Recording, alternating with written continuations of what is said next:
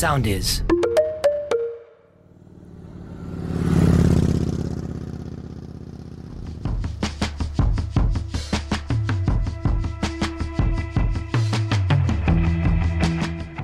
Φίλες και φίλοι, γεια σας.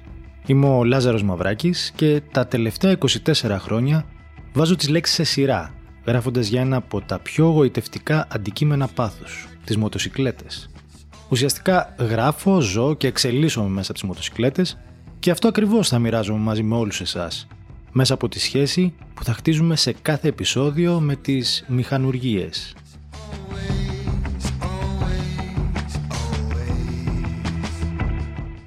Πρόσφατα κυκλοφόρησε μια είδηση που ενδεχομένως όσοι σερφάρετε στο διαδίκτυο και ενημερώνεστε γύρω από τα μοτοσυκλετιστικά θέματα θα την έχετε διαβάσει, που πραγματικά μας άφησε με το στόμα ανοιχτό. Έχει να κάνει με κάποιες προειδοποιητικές σημάνσεις που τοποθετήθηκαν σε δρόμο της Ισπανίας, που απεικονίζουν την ιδανική γραμμή ειδικά για μοτοσυκλετιστές. Ναι, σωστά ακούσατε και δεν πρόκειται για κάποιο τρόλ, αλλά για μια απολύτως πραγματική είδηση. Αυτή η κίνηση έγινε στα πλαίσια ενός πιλωτικού προγράμματος που θα εφαρμοστεί αρχικά σε μια επαρχιακή διαδρομή στο βόρειο τμήμα της Ισπανίας και πιο συγκεκριμένα στην Καταλωνία, η οποία είναι ιδιαίτερα δημοφιλής σε όσους οδηγούν μοτοσυκλέτα λόγω της εξαιρετικής χάραξης του οδικού δικτύου, της πολύ καλής ποιότητας ασφάλτου και φυσικά για την εντυπωσιακή ομορφιά των τοπίων γύρω από τη Βαρκελόνη.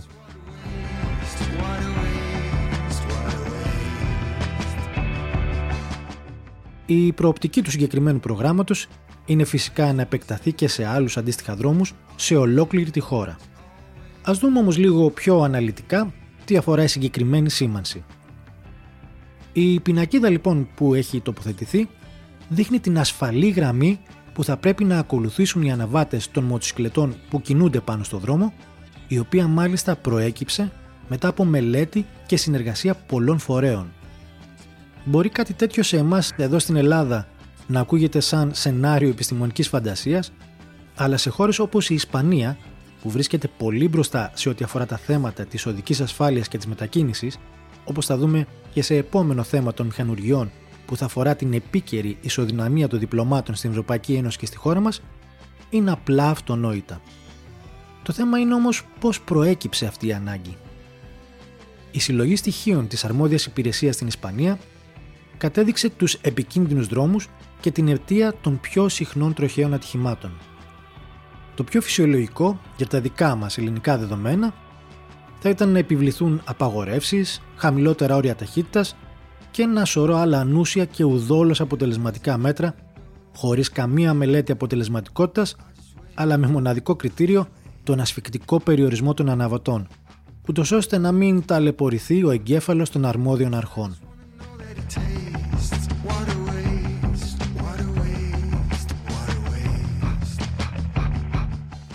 Ανταυτού οι Ισπανοί κάθισαν και σκέφτηκαν όρημα και σωστά, καταλήγοντας σε μια λύση που εμπεριέχει την πρόληψη, την εκπαίδευση και την ορθολογική προσέγγιση για να έχουν μακροπρόθεσμα πολλαπλά και ουσιαστικά ωφέλη. Ναι, ξέρω, αυτές οι έννοιες είναι άγνωστες για τους αρμόδιους και τις υπηρεσίες του ελληνικού κράτους, αλλά κάποια στιγμή θα πρέπει να αρχίσουν να επιτελούν το καθήκον που τους έχει ανατεθεί.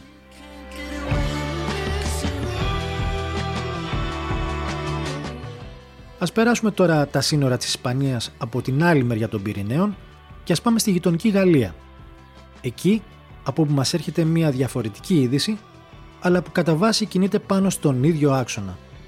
Σε πολλά rest stops, τους γνωστούς σταθμούς ανεφοδιασμού που υπάρχουν στις εθνικές οδούς της χώρας, για τα οποία είναι υπεύθυνος ο οργανισμός APRR, έγινε ειδική πρόβλεψη και μελέτη προκειμένου να γίνουν αυτά τα σημεία πιο φιλικά στους μοτοσυκλετιστές.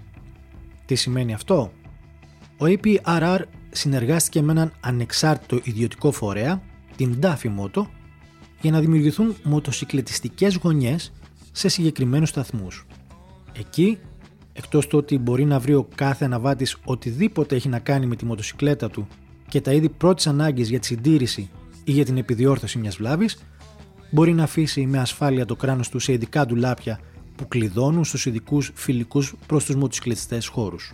Έτσι, κάθε στάση σε έναν τέτοιο σταθμό μπορεί να γίνει με άνεση και χωρίς άγχος για το που θα αφήσει τα πράγματά σου, φοβούμενος μη διαπιστώσεις ότι έχουν κάνει φτερά βγαίνοντας ή ότι είναι μουσκεμα από την ξαφνική νεροποντή που μπορεί να ξεσπάσει.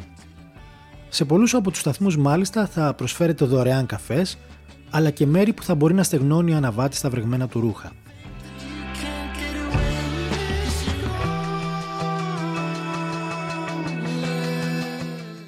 Οι Γάλλοι φαίνεται ότι όχι απλώς γνωρίζουν πολύ καλά τον ζωτική σημασίας ρόλο που παίζει στην οδήγηση το να νιώθεις ξεκούραστος και άνετος, αλλά αποφάσισαν να κάνουν κάτι γι' αυτό.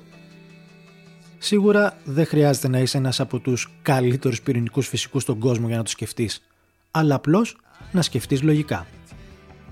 Τι μας λένε λοιπόν αυτά τα δύο παραδείγματα; Καταρχήν είναι η απάντηση στην φιλοσοφική ερώτηση επίπεδου καφενείου γιατί εδώ στην Ελλάδα δεν έχουμε διεθνείς αγωνιζόμενους και γιατί είμαστε τόσο πίσω μοτοσυκλετιστικά. Μα φυσικά γιατί δεν έχουμε αυτό που, όπως φαίνεται παραπάνω, έχουν οι υπόλοιποι Ευρωπαίοι εν αυθονία, τη μοτοσυκλετιστική κουλτούρα.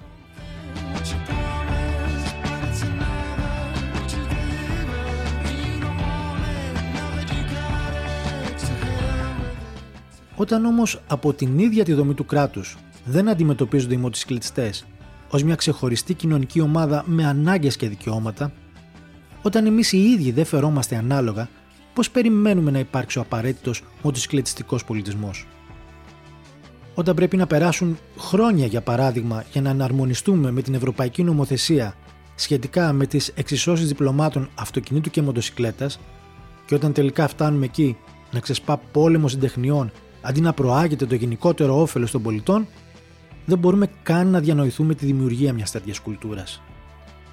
Έχουμε πολλά κατάλοιπα και στερεότυπα που πρέπει να ξεφορτωθούμε για να μπορέσουμε να χτίσουμε μια καινούρια συνειδησιακή βάση. Αυτό είναι που πρέπει να αλλάξει και η αρχή πρέπει να γίνει πρώτα από εμάς τους ίδιους.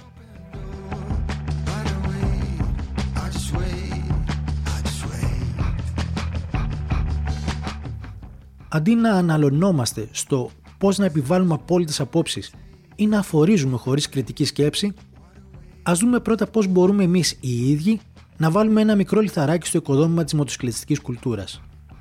Ο καθένας από τη μεριά του και στο ποσοστό που του αναλογεί. Ο τρόπος υπάρχει και είναι εκεί.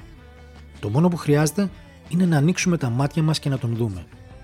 Α κάνει λοιπόν ο καθένας από εμάς το πρώτο βήμα, ξεκινώντας από τα απλά πράγματα και την καθημερινότητά μας, και να είστε σίγουροι ότι θα έχουμε κάνει ήδη το μεγαλύτερο και δυσκολότερο βήμα για αυτή την αλλαγή. Θα έχουμε κάνει την αρχή. Καλή συνέχεια με όμορφες και ασφαλείς διαδρομές.